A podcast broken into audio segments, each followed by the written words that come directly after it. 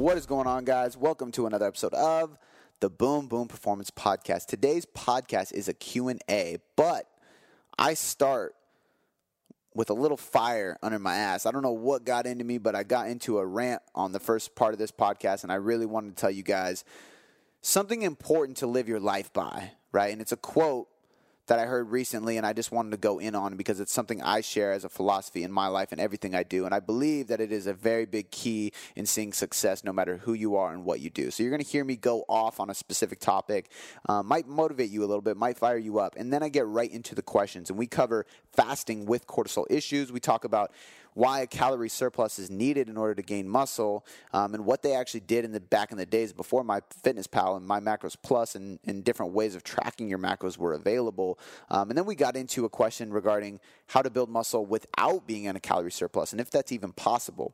I talked about weighing your food properly. I talked about nutrition for menopause. Talked about burning calories and adding them back into your daily intake, and whether or not you should do that. Um, how to structure your macros when you are sidelined for an injury functional muscle and CrossFit put together, and then a bunch of random shit from my boy Marty Moore about wine and beef and favorite movie stars and shit like that. So you guys are going to get a lot out of this episode. And I answered a lot of questions, and now that I'm reviewing the questions, I realize there's a lot of info in here, and I think you guys are really going to enjoy it. Before we get into the show, two quick announcements, guys. First one is the same one I make every time. Do me a favor, take a screenshot of the show. If you enjoy these Q&As, put a picture of this on your Instagram story tag me so I can see who is listening to this and let me know in the DM. Like when I respond back to you, tell me who you want to see on the show next. Tell me what you love learning about. Tell me why you love the show so I can do more of that for you guys. There's nothing that helps me more besides taking screenshots and tagging me on social media, whether that's Snapchat, Instagram, or Facebook, or anywhere that you tend to go. Like screenshot this podcast and let people know what you're listening to. That and leaving me a five star rating and review truly does more than I could possibly let you know in order for me to grow this show. The next quick announcement is that we are part of Patreon, guys. So if you want to actually physically donate to this cause, to this podcast, to this movement, so we can get more shows out at a better quality with better guests and give you more free information, you can actually subscribe and donate to this podcast now at patreon.com slash boom boom. Now, before any further ado, let's get on to this awesome Q&A. I want to start this Q&A with a quote something that I'm actually stealing from Jason Phillips. I heard him say it, and he stole it from somebody else. He was referring to his mentors and his coaches and things that he's gone through, and and I mean, and realistically, that's how everything gets relayed, right? Like I'm, I didn't invent any of the shit I talk about. It gets relayed from coach to coach to mentor to mentor to leader to leader, book to book. That's how everything works in life, but what he said really hit home and resonated with something that I say so frequently. I, I put into practice every single day. I preach to my clients, but I never had like a, a one liner to display what I mean by that. And what he said was things don't happen to you, things happen for you.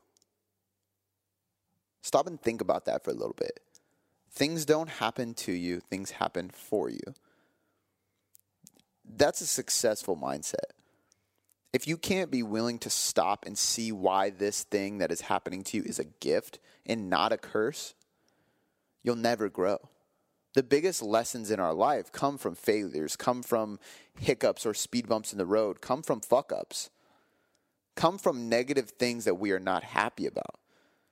But the reality is is the reason they allow us to grow is because we look at them as a gift. Everything in life is a gift because everything teaches you a lesson.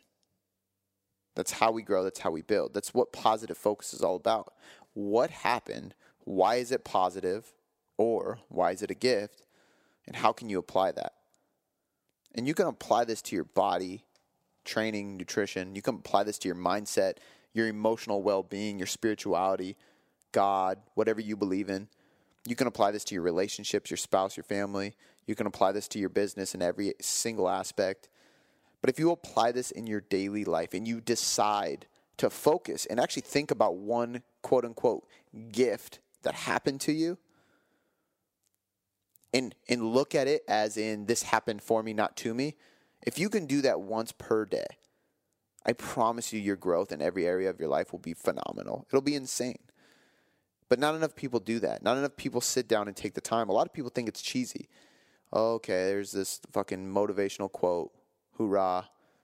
Posted on Instagram. but the reality is is the people that live by those type of quote unquote motivational shit that you see on Instagram those are the people that are constantly seeing results. They're constantly seeing happiness. They're constantly seeing success because they're learning. Learning is a choice. Knowledge is a choice. Education is a choice. And just like all that is a choice, results are a choice too. And I don't know why I'm on one right now and I want to just like shout this into the mic, but the truth of the matter is is not enough people are stopping and appreciating the gifts that are being given to them. And sometimes those gifts that are being given to you look like shit. They don't look like something that's going to make you happy, make you better, make you more successful, give you better results. But the truth is is if you can learn from those shitty situations, that's exactly what's going to give you the results. There's another quote from a coach. Fuck, I wish I would have wrote this down. I heard it on the Brute Strength radio and he was referring to another coach. I want to say he's a coach for the Browns or some shit like that. And he basically said like you're going to suffer and he was talking to CrossFit athletes, but we were, they were talking about how it applies to life, and it, and it goes hand in hand with what I'm talking about. If you come into it knowing that you're going to suffer a little bit, you're going to come out on the other end. If you go into it expecting it to be rainbows and butterflies, I promise you, you're not going to come out on the other end. Because when shit hits the fan, when things don't work out, when you hit a failure, you're going to freak out. You're not going to know how to handle it. You're not going to be able to look at it as a gift. You're not going to be able to look at it and find the course correction, the positive focus, the lesson behind whatever is going on. But if you come into it with the mindset of, I will suffer at some point, at some point, shit is going to hit the fan. And I do this with every area of my life. At some point, my relationship, there's going to be a shitty time where we're not happy. We're pissed at each other. We're going to fight. It's just inevitable. So if I can already know that's going to happen and not expect it to never happen, I'm going to handle that situation better. I know for a fact getting ready for this photo shoot, there's going to be times where I fucking hate it. I don't want to diet more. I don't want to track my macros. I really just feel like having a half bottle of wine, maybe a full bottle, let's be honest, a full bottle of wine, and saying, fuck MyFitnessPal. But I'm not going to do that because I knew before I went in, I spoke this to a group of people that are holding me accountable. And I told them every single time I do a diet, I get super lean and then I say, fuck MyFitnessPal. and I get the hell out of there and I quote unquote intuitive eat. And guess what? I lose my results. Not this time. But I knew that going into this. So now every time I think it sucks and I don't want to train, I remember that and I push through anyway. I just know that some days I'm going to suffer with my business. I know there's going to be hiccups. I know there's going to be times where you lose clients. There's going to be times where you got to invest more than you want to. There's going to be times where I'm going to have to pay a pretty penny to play the game. And sometimes you don't like money leaving your pocket, but it's part of it. And I know at some point I'm going to suffer. But instead of looking at it like constantly suffering or shitty things happening to me, going back to the first quote, things don't happen to me, they happen for me. And now I can stop and think, why is this happening for me? What is this giving me? What is the lesson behind this situation?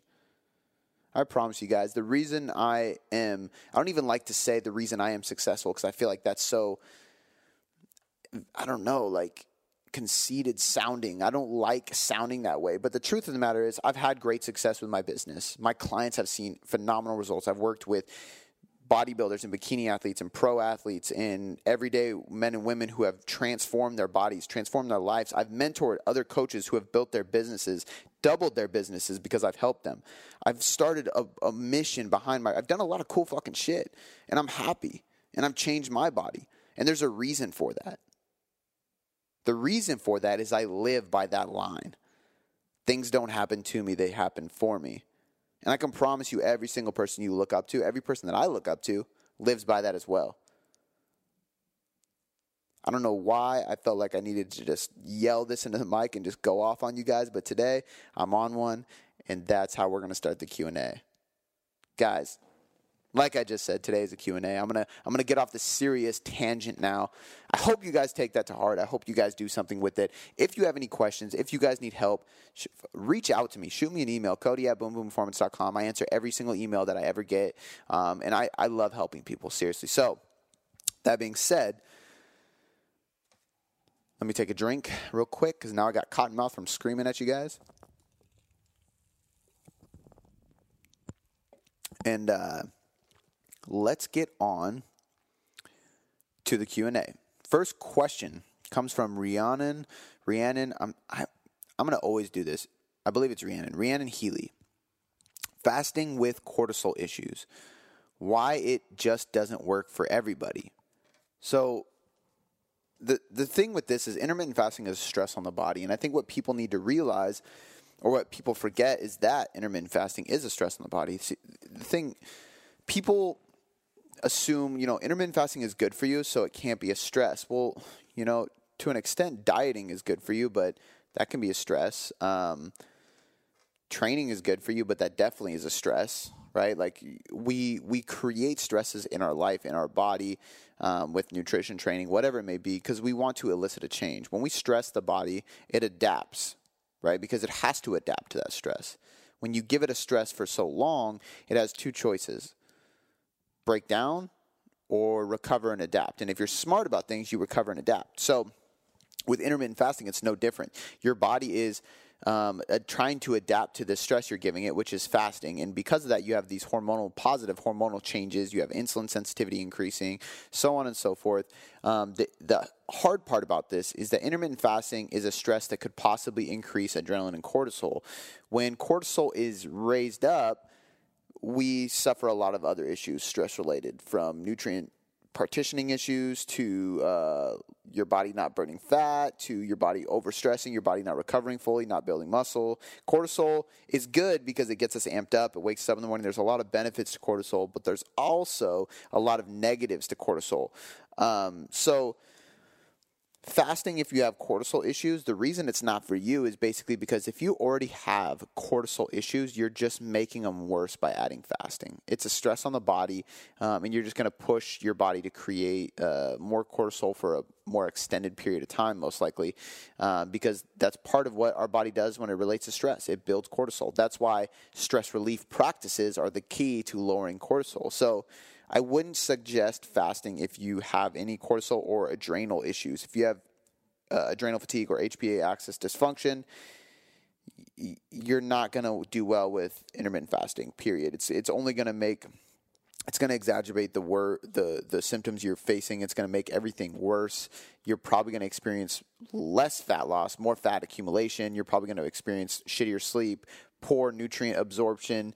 Um, insulin sensitivity is probably going to get out of whack because cortisol can affect your blood glucose levels. There's a lot of negatives that could possibly happen if you keep cranking that cortisol up. Um, so for people who have cortisol issues, I typically like a more balanced approach. I'm actually going to have them eat more meals throughout the day. I'm actually going to have them eating carbohydrates more frequently and have a good carb intake per day because carbs are a natural uh, uh, I guess you could call it a blunter of cortisol. Like it's actually going to help you blunt that cortisol response. Um, that's why, like typically post workout, we like to have carbs in our post workout meal because it's going to help blunt that cortisol response. That's going to help uh, mitigate recovery better, um, so on and so forth. So the reason it's not good for you to fast if you have cortisol issues at all is basically pretty simple. It's it's just going to create more stress. It's going to create more cortisol, and you're going to actually go down a dig a deeper hole of stress hormones in your body going out of whack. Johan Soberg, an in-depth explanation on why calorie surplus is needed to gain muscle. Back in the days, I guess you could not track macros at today but there were still some muscular people around. Um, yeah, so I, I, think you worded that a little bit wrong. But back in the days, you couldn't track macros on an app like you can today. Uh, but back then, there were still people. So a lot of bodybuilders back in the day were very intuitive because of this. Um, they didn't have a way to track macros. A lot of information wasn't out there on macros. But what they did know is that if they ate more food they were probably going to build more muscle. Um, if we look at food itself, right, specifically protein and carbs, they are there to help aid recovery, um, stimulate muscle protein synthesis, and they are going to lead to better performance. Those are three things that are absolutely crucial in building muscle, period. So people back in the day basically ate food um, they they realize intuitively, okay, when I eat more meat, when I eat more animal products that are high in protein, I actually recover better. There was probably some science on this back in like bodybuilder days, obviously, but even like the you know the early 1900s when there was like muscular people, they did, probably didn't know. They just knew, you know, recovery is better when I drink plenty of water and I eat plenty of animal products. Eventually, they realized too that when they eat carbohydrates, they had better workouts okay, what's going on? I'm getting a better pump, blah, blah, blah.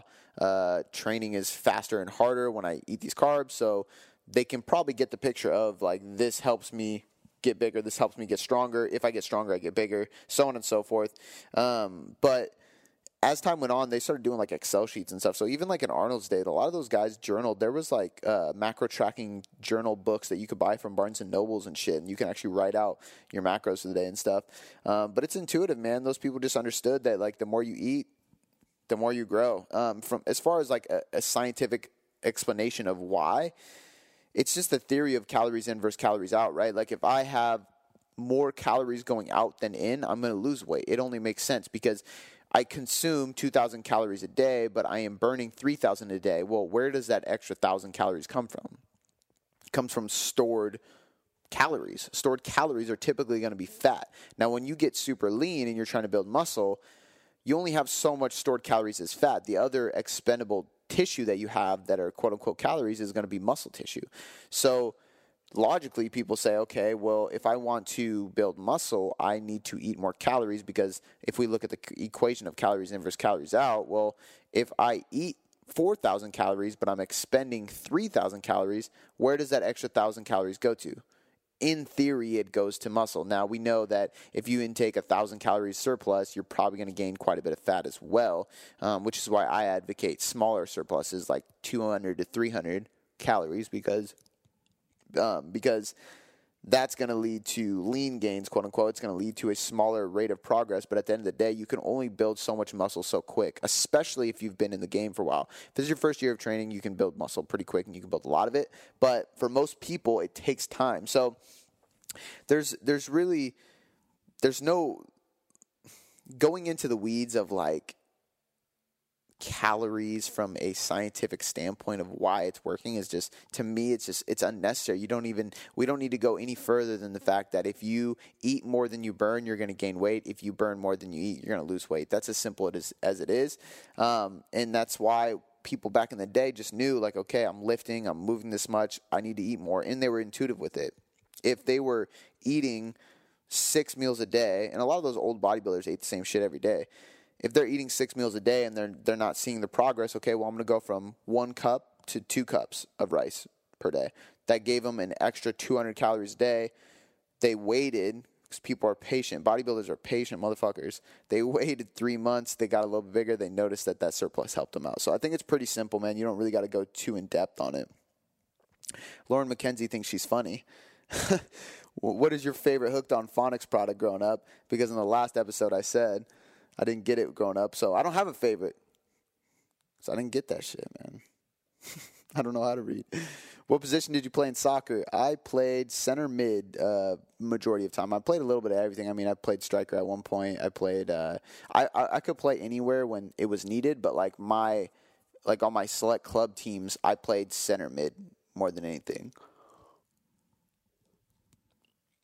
Um, I know she has a serious question. Okay, uh, okay. On a serious note, can you still build your glutes while not in a caloric surplus by adding frequency and volume, or is heavy weight and a surplus needed?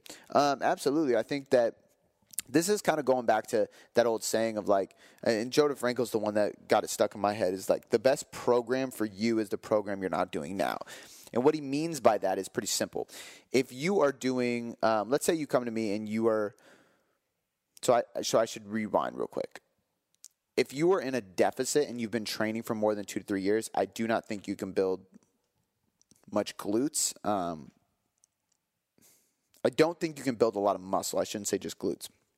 I don't think you can build a lot of muscle on a deficit, but I do think you can do it on a, on a, maintenance. So if you're at maintenance calories and you haven't been optimizing your training programs, or you've been doing the same program for a really long time, then I do believe you can build your glutes or whatever muscle you want because we can change the frequency of how often you're training that muscle. We can add volume. Um, we can change the amount of volume for one part versus the other. So we can keep your total, like if your total weekly sets is 80 sets for everything, but we shift it so that you're having 25 sets on glutes and you're bringing like chest and shoulders down to like 10 each so you can add extra volume on your glutes. I do think you're going to gain some muscle. And I do think that might be possible in a deficit depending on the body part and how infrequently you trained it. So I recently talked to, um, I did an interview with Christian Thibaudeau for my membership site, and I was talking to him about my photo shoot. And I told him, man, like, this is, you know, I've done this plenty of times. I get super lean, and I realize, like, man, I really wish I would have built my abs more. Like I've never prioritized them because to be honest with you, I just don't enjoy training abs. It's not fun to me. I like lifting heavy and I like getting a pump. Abs I don't get that that sensation. I don't get that feeling. That I don't get that appreciation for it. So I don't really do it. So I asked him. I was like, "Man, I'm definitely in a deficit right now. But given that I've never really trained abs, do you think it's possible that if I crank the frequency up, I could actually build them?" And in my mind, it was possible. Like it's a new, it's a muscle that I haven't touched in a long time. It's a muscle that hasn't got a very frequent stimulus before. Um, and even though I'm in a deficit, I'm still supplying myself with some carbohydrates, and I'm still supplying with myself with more than enough protein because I'm eating well over a body uh, gram per pound of body weight. And his answer was absolutely. So he recommended that I actually train him every single day for the next. At the time I talked to him, I think I had seven weeks left till the photo shoot. He was like, I would train him every single day and just keep training them because that high frequency is going to create the stimulus. They have no choice but to grow because you've never really prioritized them. So if that's the case with glutes, which probably isn't accurate because you're deadlifting and uh, doing split squats and squats and stuff, you're probably hitting your glutes a little bit.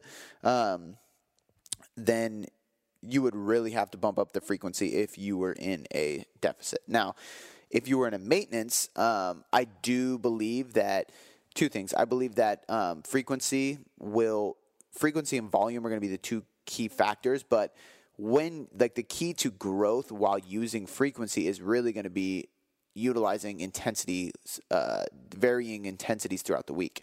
So the best results I've seen from people's glutes growing, um, and I've done this with, I mean, I literally have before and afters of people who like have their butts are like lifted in the after. It's pretty crazy um, over a three to four month period. And what we did, and these people were at maintenance, so their goal was fat loss. Um, and I some of them actually lost fat during the process because even though they were at quote unquote maintenance, as we cranked up volume and intensity, they were just naturally training more and they burned more calories. So they actually did lose a little bit of fat in the process too. But what we did is we made sure to hit the muscle group three times a week. So I'm going to be talking about glutes right now, but you can apply this to anything. We hit the muscle group three times a week and we did it in the most um, stimulating exercise, which is going to be the hip thrust. So we did hip thrust Monday, Wednesday, and Friday. And we did different variations and we did different intensities and we did different volumes. And that's the big key there. So uh, day one would be a single leg hip thrust for 20 reps per side. So, like, really exhausting. You're just going body weight. You're going to pretty much metabolic fatigue, metabolite fatigue um, on your glutes. Wednesday would be a heavy low rep. So we did like three by six, four by six. Um, I typically don't like to go too low rep on the hip thrust, but you could even go four or five reps if you wanted to. Um, if we were doing quads or chest, I would go below that. But for the glutes, I did three, four by six. Uh, so three to four sets of six reps at a heavy load with a pause at the top. So now they're going heavy. And then on day three, on Friday, we did three by 12 hip thrust. So now we're in that moderate intensity, higher, higher rep range with a good load. Because for 10 to 12 reps, I can still go decently heavy. Uh, for 20 single leg reps, I'm forced to do body weight, um, and it's a different resistance curve being single leg and everything. Um, and then on um, the Wednesday, we can really crank up the intensity and we're dropping the volume. But our frequency is high, and technically our overall volume is really high too. Now, one of those days we did a squat compound. One of those days we did a deadlift compound. The other compound was an upper body. So we're hitting our glutes a little bit in squat. We're hitting the glutes quite a bit in the deadlift. Um, and then there was some accessory work with like split squats, dumbbell reverse lunges, and a deficit. So you're getting that extra range of motion, which can trigger the glutes more. Anterior lunges, which are like glute dominant lunges. So we did hit the glutes in other ways on each of those days too. But yeah, what we did is we cranked up the f- volume, we added frequency to the picture, so we hit them three times a week, and we made sure that we were waving our intensities. And I think that's the big key, um, in my opinion, for growth, because we know now that volume is volume, right? Um, it doesn't matter if you get if you do three reps or eight reps or 15 reps. You can grow significantly from each of those rep ranges as long as volume is equated for. Now, if we are doing three reps, it is really hard to get enough volume to grow because you have to do like 20 fucking sets of three just to get your total volume high enough. Um, whereas if we were doing sets of 12, we could do 10 total sets in the week and we're golden. That's why bodybuilders typically stick to that because they can do more of those type of sets. Um, but what we do know too with frequency that's stimulating higher if we wave load our intensities and we build strength and we build hypertrophy in different ranges it's been excuse me it's been shown that it's going to build muscle faster and i can just tell you from experience like that is the best way. Like the program inside the membership site right now is a great example of that it's a quote unquote concurrent method. And what I did is we have days where we are going low rep and heavy weight, and we have days where we're going high rep in that metabolite burnout fatigue sets too, um, anywhere between 10 to 20 reps. The same fucking movements, maybe a different loading scheme, but the same movements we're just using frequency and we're undulating our intensities throughout the week. And the results are insane. Like I've used this program on clients before, I've used it on myself. Like it delivers the best results possible. And that's the the the program that's in the one of the programs that's in the membership site right now. So back to your question, because I can go on a rant about this for days. Um, I think you can still build your glutes while you're not in a caloric surplus, uh, but yeah, you got to tamper with frequency and volume, um, and most importantly to me is intensities within those sessions. Kelsey Cooper. This is a really simple question, but I'm glad you asked it because I think so many people actually ask me this um, when they start coaching with me. When weighing food, meat, sweet potatoes, veggies, etc., do you weigh before or after it is cooked? So, what I would do is I would always I, I always suggest weighing when it's raw. Like we got to remember too, veggies are like eighty percent water. Uh, meat is like I think 65% water, um, and I can go on and on about whatever food we're eating. Every piece of food has quite a bit of water inside of it.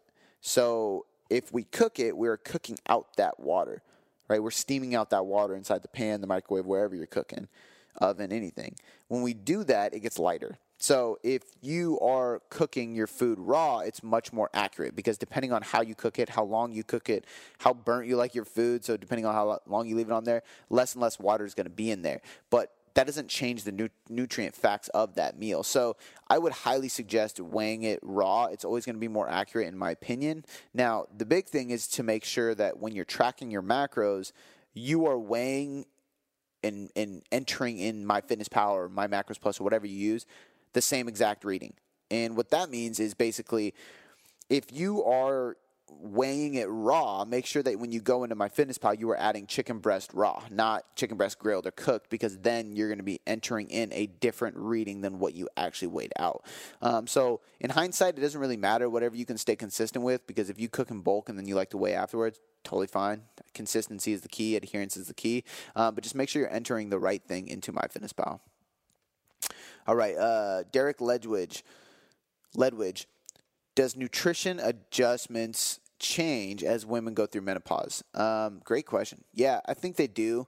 Um, and it really, you know, it depends on the person. Like when people go through, when women go through menopause, um, it's usually around the age 50 to 60, between there, I think.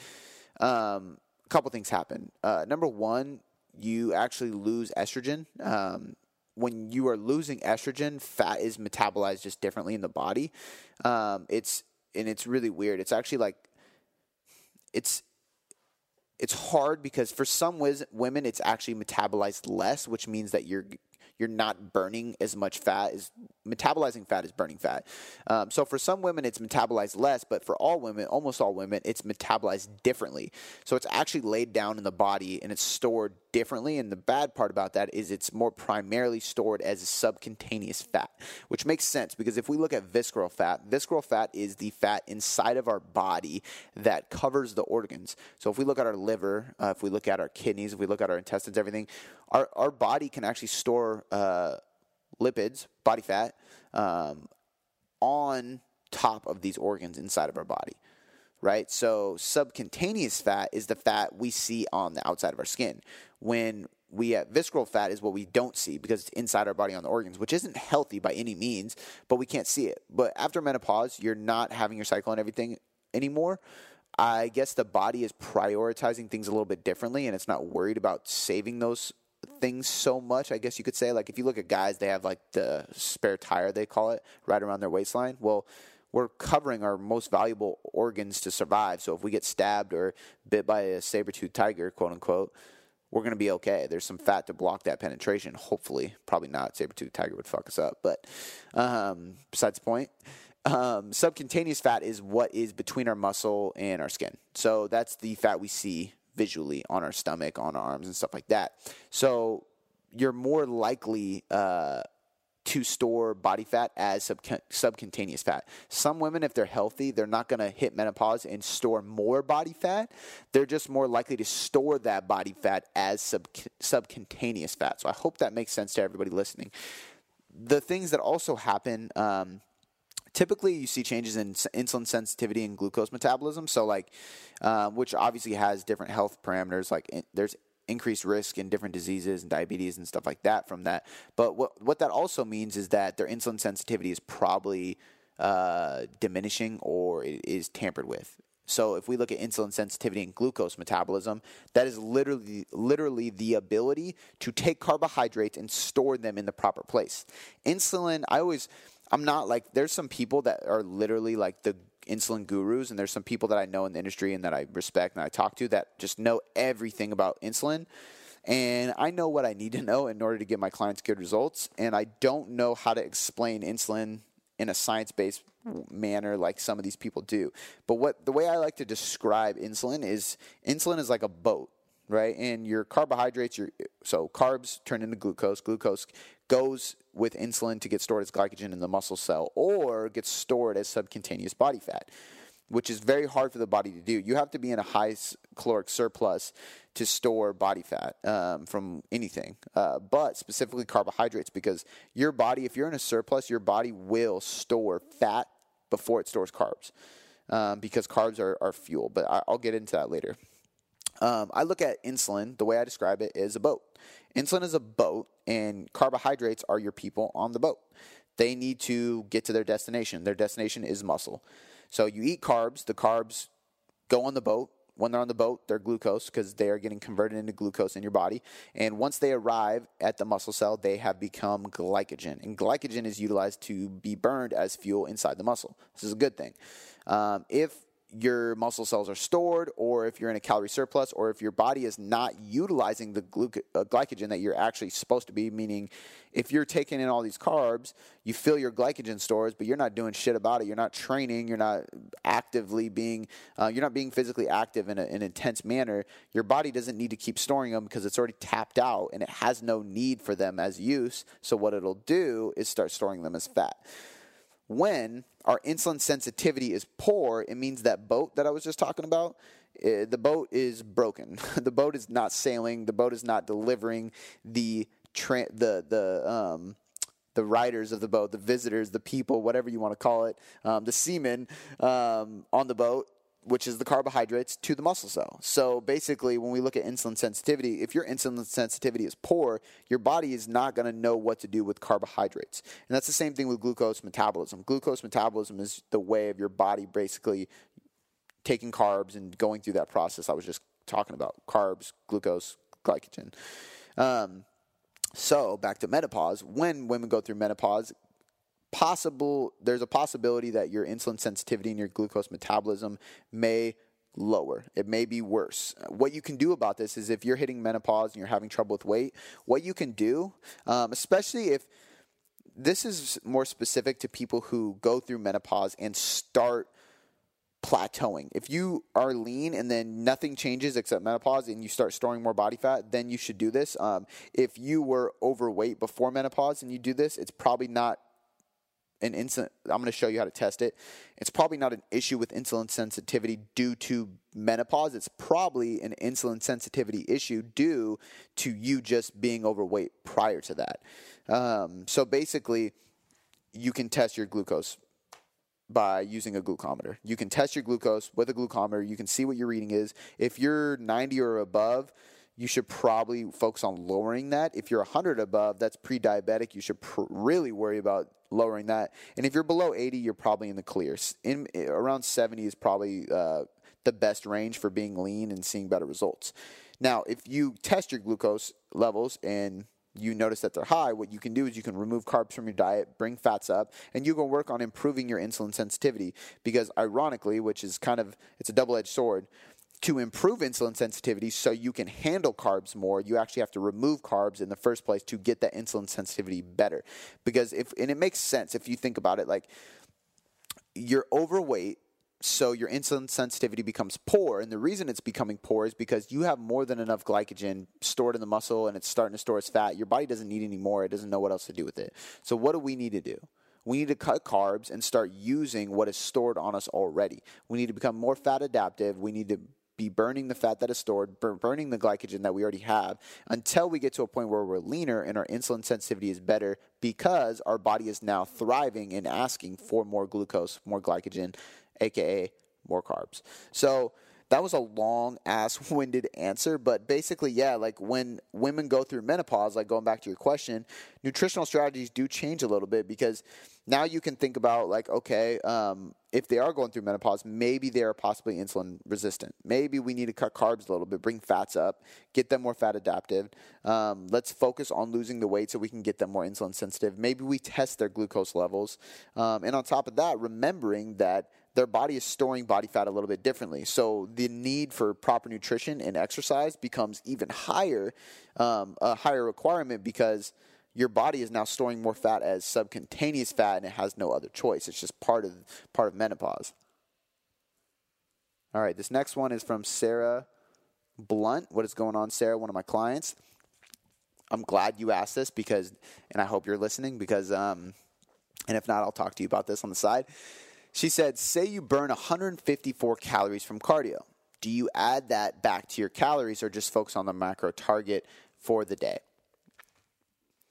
9.9 times out of 10, you do not add that back to your calories. When we set a calorie goal for individuals, we are setting a calorie and a macro target based on where we want you including what you're burning. So if I set you at 2,000 calories, it's because I know you're burning about this much. And because of that, I'm going to set you here so you can successfully lose weight. And I see this with people all the time. They burn calories and they add them back, and then they end up taking themselves out of a deficit. And now we're just kind of chasing our own tail because we're burning calories to eat more calories, which brings us to a maintenance.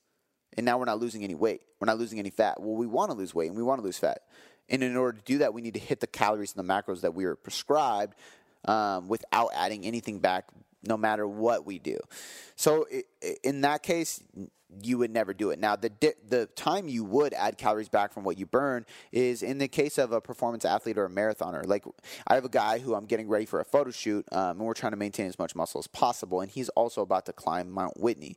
Two completely opposite goals what he is doing is going on a crazy hike, and we know that he's burning literally like 500 calories an hour. Like it's insane because he's going at higher elevation. He's he's nonstop moving. He has a huge pack on him um, all day. It's a 22 mile hike for him, I want him replacing those calories he burned because the goal of the hike is to perform and to complete the hike. It's not to burn calories. But when you go do cardio, you're doing it in order to burn extra calories, not calories that you're going to be added back in. So I hear that all the time. And my recommendation for people is don't even track your, your activity in MyFitnessPal because it'll give you the option and then you will get confused. And then you're going to want to add calories back in to make up for the calories you burn. Um, and on top of that, not only is it really confusing and it can just skew with your numbers of where you should be, it's also something that, in my opinion, promotes a poor relationship with food because now you have the tendency to try to do cardio in order to earn more food. And when you start doing activity to earn more food, or you are doing activity because you ate too much food, it's just a negative relationship with food and with cardio and with dieting in general. So, um, no, you shouldn't do that, and, and I really don't recommend it. All right, next question comes from Courtney Thomas. How to structure macros when sidelined due to an injury or surgery. So, um, I think it really depends on how long you're going to be out. So I've had people that are like, man, I have to take a week off from training. A lot of times I'm like, hey, don't change your macros. Let's use this as a deload. There's nothing inherently wrong with taking a, a week to be in a quote unquote surplus. Even if you weren't in a surplus before, now that you're not doing any activity, you might be in a surplus technically. There's nothing wrong with that. Hormonally speaking, metabolically speaking, even like tissue recovery speaking, like I think it's a good thing. Stress management wise, it's a good thing. Um, I mean, I could keep thinking of reasons why it's not a bad idea. Now, so so long story short, if just to summarize that quick thing, if you're only out for a week or less, I don't think you should change your macros. I think that's getting a little neurotic. If in my case, for example, I am getting ready for a photo shoot and I have to be a certain way by a certain deadline. Um, I'm not getting like stage lean by any means, but I'm getting pretty lean if that's the case, yeah, I mean, if if I'm out of the gym for a week, I would probably cut carbs out because I'm not in the gym, and I would just use that week to kind of deplete out a little bit. Um, I wouldn't make a huge deficit. I'd probably bring fats up a little bit, bring carbs down a little bit, create a little bit smaller deficit just for the week. Uh, maybe do some intermittent fasting. But if you are like surgery and you are out for six months, then yeah, I probably would. I would personally, I would probably suggest removing carbs, not removing, but lowering carbs quite a bit. I would go to a um, a backloading split for my carbohydrates, and what I would do is basically have protein and fats throughout the day, and I would have a small optional serving of carbs at night. Um, if you can get by without them, then take them out completely. Because the truth of the matter is, is carbs are predominantly fuel um, for performance and training. If you're not performing in a training, you're going to be fine. Now, carbs can help with tissue um, under the assumption that they are paired with protein uh, because it, it is a muscle it's a protein sparing nutrient it can act as if um, in cases when you have carbs higher but in this case if your carbs are even lower then it really is doing you no good besides fiber and and training performance. And if you're eating and I would recommend actually having a little bit more than one gram per pound of body weight for most people. Unless you have a lot of weight to lose, then you're probably just in a just in a high protein diet in general is basically what I'm getting at. I would recommend that to anybody doing surgery because if you have more protein, you're going to get more nutrients that are supporting tissue rebuilding. And that's going to be good for any type of surgery you have because we have so many different uh, tissues in the body. I would be having some bone broth on a regular basis. I would have collagen on a daily basis because those are also tissue rebuilding uh, supplements and, and nutrients. But the way I would structure macros is basically lowering carbs. Um, I wouldn't necessarily bring fats up unless you were on a low fat, high carb diet.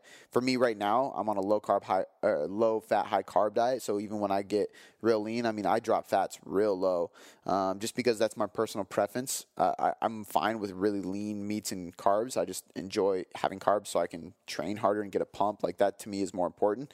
Um, but in most people's cases, I would have like a, a moderate to high amount of fat. I would have a high amount of protein and I would have a really low amount of carbs simply because you're not using those carbs as effectively. And for the carbs I would have, I would have them at night. Uh, mainly just because, number one, socially, that's probably going to be the easiest because dinner time is usually when it's hard to avoid carbs the most. Um, but also because if we backload it um, or front load it, if we have our carbs in one period of the day, that's less insulin spikes we're having throughout the day. And studies show that, especially if you're not training, if you can kind of have a lower level of insulin throughout the day, if you and just have one spike, um, whether that's in the morning, in the middle of the day, or at night, like if you can keep your carbs in one period, maybe like a four-hour window, um, even less in some people, you're probably going to benefit from a fat loss standpoint. And then, um, last but not least, I'd have carbs in the afternoon probably because carbohydrates uh, trigger tryptophan, and tryptophan gets converted into serotonin, and serotonin is basically a precursor to help us relax, calm down, and sleep in the brain. So that can be a good, and that's probably why a lot of you are like, man, I eat a big carb meal at night and I just want to pass the fuck out. Or when I don't have carbs, when I'm on the low carb day, I don't sleep as well. Well, that's probably why. Um, so that's I would structure carbs a little bit differently or macros a little bit differently if I had a serious injury or surgery, and um, that's how I do it. Aileen said, I bought functional muscle. Also, just watched the video, the latest video on CrossFit and bodybuilding crossover. Loved it. Guys, if you haven't been looking at my YouTube, check out my YouTube. Um, I'll try to remember to put a link in the description. I always say that and then I forget to do it. Um, but been putting out more and more YouTube content. The videos go on IGTV as well, and they also go on Facebook. We're trying to do more and more video stuff. We're going to be shooting some more videos today, actually. Um, and I just did one on transitioning between or combining bodybuilding and CrossFit. And I think it was a really cool video, and I think I approached it in a way that not many people um, have considered. Um, and I have a lot of clients I work with who do both CrossFit and bodybuilding, and we combine them in this way, and they get phenomenal results. And they get the best of both worlds. They have the atmosphere, the intensity, and the drive and the fun of CrossFit, and they also get the benefits from a joint perspective, from a nervous system perspective, and from a muscle st- uh, perspective from bodybuilding, and combine that, and they're seeing phenomenal results, and they're loving it. So check that video out. Um, but she said she loved the video. Um, functional muscle is a four day plan, so which days should we do? And what if the Metcon isn't very taxing? Could I do the Metcon and a functional muscle workout same day? For example, Monday CrossFit, Tuesday functional muscle, Wednesday CrossFit, Thursday LISS slash mobilization, uh, Friday functional muscle, Saturday CrossFit, Sunday rest. Um, so she basically had three CrossFit days, two functional muscle days, and then one like low intensity mobilization day, which is basically like her recovery day. I think that split is perfect.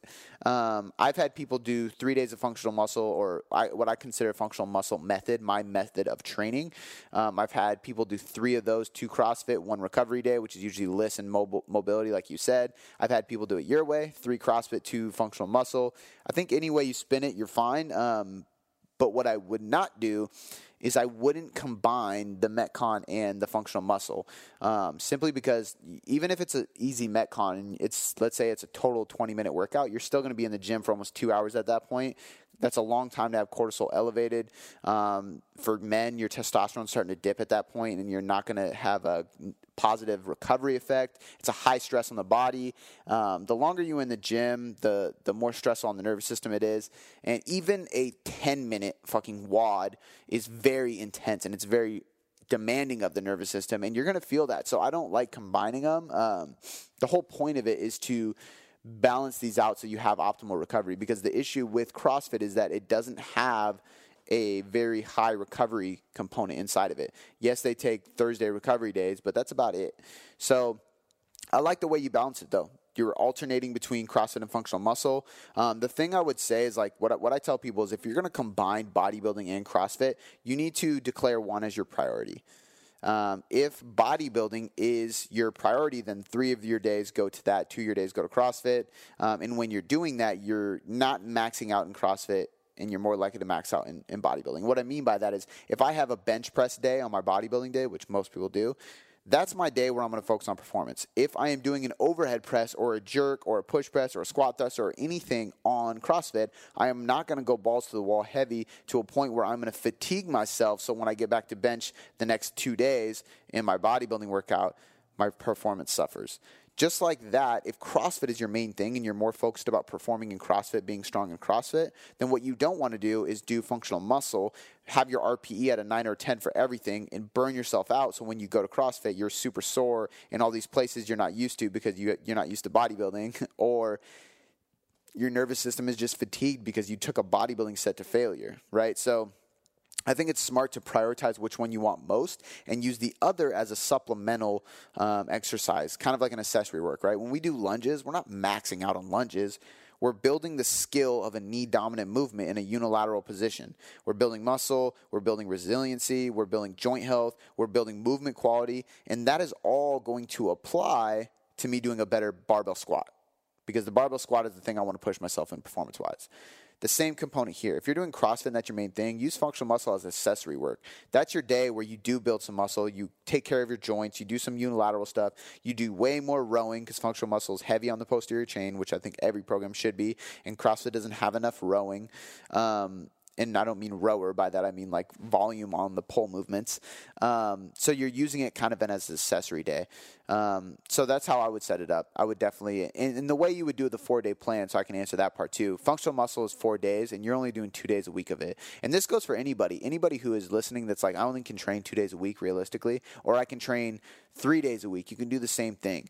Take a four day a week plan like I have, and what you would do is you would do, instead of me going Monday, Tuesday, Thursday, Saturday, four days a week, I'm doing Tuesday, Friday, day one and day two. The next week, I'm doing Tuesday, Friday, day three, and day four. So when we look at a program, a microcycle is usually one week, right? So functional muscle has a four day microcycle. You have four days of training, you fit it into one seven day period. Well, in the case where you can only train twice a week, your microcycle becomes 14 days instead of seven days. And you just spread those four sessions out between 14 days. And because it's an upper lower split, it's going to even out by the end of the month anyway.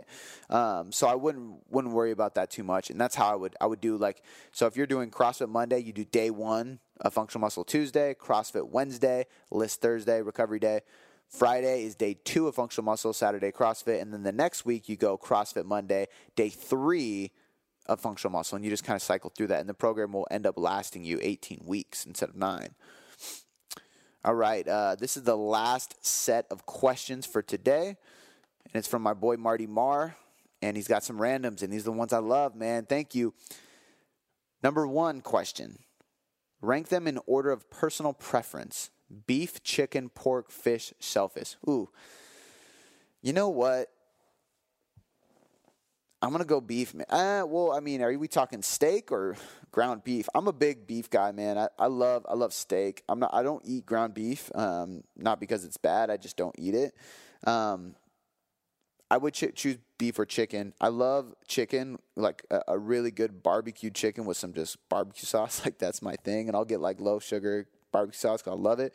But man, nothing does it like steak for me. I will go beef all day. And to be honest with you, even from a that's a personal preference. Like a juicy steak is perfect. Like it just tastes so good. But from a nutrient perspective, there's so many more nutrients inside of a steak than there is a chicken or a pork, fish, or shellfish. Period.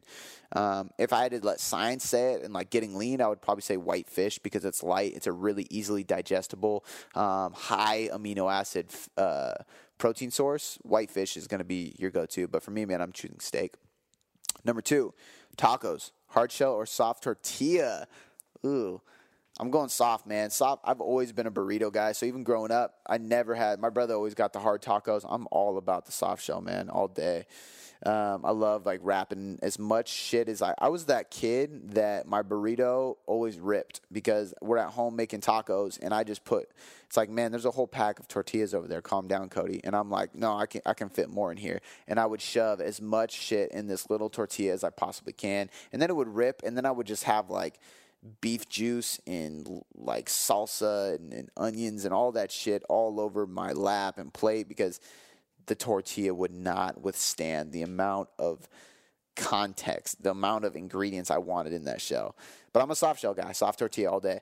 Number three, wine, red or white, easy red. There's no doubt in my mind. I, have been a big. Uh, there's a couple red blends that I really like, but I'm a big cab guy, cab and Malbec. Um, so red all day. Not a big fan of white. White's okay if you, it's cold and it's in the in the summer, but I'm just not a big white guy. I, I really do prefer red. Four, favorite action movie star of all time. Dude, I should have read these questions before. Whew, that's a hard one. Um, I got to think for a sec. Favorite action movie star of all time. Oh my god, that's tough. That's so fucking hard action. So when I think action movie star, um, I'm not thinking of superheroes. I'm thinking of Bruce Willis and Die Hard, Sylvester Stallone, Arnold Schwarzenegger, shit like that. Um, the guy from Transporter, I don't even know his name, but he was cool. Oh, I'm gonna go with. Fuck, dude, that's killer. I'm gonna go with James Bond. I gotta go James Bond, man. James Bond was. I just grew up watching so many of his movies, and there's just so many different James Bond movies, and he's like the ultimate dude. Like growing up, like I wanted to be like James Bond. He was slick. He wore a suit. He was classy. He always kept his cool. He always drank like the fanciest drinks, like shit I wouldn't even like. As a kid, I'm like, what is he drinking? But it looks so elegant. Like that's dope. Um, and he just knew how to do everything. Like I feel like there's always an episode where he knew how to like make a drink or fix whatever he needed to get fucking fixed. He knew how to kill people and like disarm people and he just and he did everything with such like a cool demeanor. So I'm definitely gonna go James Bond for sure. And if I had to pick one James Bond guy, fuck, I gotta look this up. I mean, there was a lot of James Bond actors. Um, I should go Sean Connery because he is like, he was the man. Like he was the original. Damn, he was the first one. So I, I would love to say him, but I'm, I'm to go with uh, Pierce Bronson, Brosnan or whatever, because he was the one I was growing up to. I was born in 92, so he was 1994 through 2004. So I'm, I'm to go with him for sure. Um, his last question favorite comedic movie star of all time. This one's tough too because I just saw Kevin Hart live and we were like pretty damn close to him on stage. And I've I was literally we were just in tears. Like I was crying. It was so funny. Um, so because I've seen him live he kind of comes to mind but I don't want to say Kevin Hart because that's like such a generic answer. Um, the first person that actually came to mind when you said this was Dave Chappelle um, Dave Chappelle I've always watched all his stand ups I loved his show The Chappelle Show um, just a funny ass dude so I think I would go uh, I would probably go with Dave Chappelle. All right, guys, that is a wrap. I hope you enjoyed the show today. A couple quick announcements before I let you go. First and foremost, I just want to encourage you to check out the products I have in the description. First one is the nutrition hierarchy. This is a very cheap guide to literally mastering your diet. That's why it's called the all inclusive guide to mastering your diet. It's going to teach you exactly what and how to manage your calories, your macros, your meal timing, your supplements, your micronutrients, literally everything you need to know about dieting and nutrition and how to change your body composition through nutrition is included in this book. Not just to get your results, but to actually teach you how to get those results along the way. The next thing is going to be functional muscle, which is my first and right now my biggest product out there. This is the program that is based on years and years and years of functional training with tons of clients. So, whether your goal is strength, fat loss, or muscle gain, you should be strength training towards these goals while prioritizing functional movement patterns to make sure that you are avoiding any injuries along the way. That's exactly what this program does, and it's great because it guides you through the process, it changes throughout the process, and it gives you demonstrations and explanations about everything you're doing so you never get confused and you always have a solution. You also get access into the Boom Boom Performance Podcast Forum, that is the only way into the forum, and that's where you can ask me literally anything about anything, and I will help guide you through the process. Last thing I want to mention, guys, is if you could leave me a five star rating and review, that would be fantastic because it literally is one of the biggest and best ways for me to grow in the iTunes charts. Oh, yeah, and real quick, if you're not subscribed, hit the damn subscribe button because I constantly bust out content for you guys and I spend a lot of time and effort making sure that you guys can get better results for free by simply listening to this podcast. All right, guys, I'll catch you next time.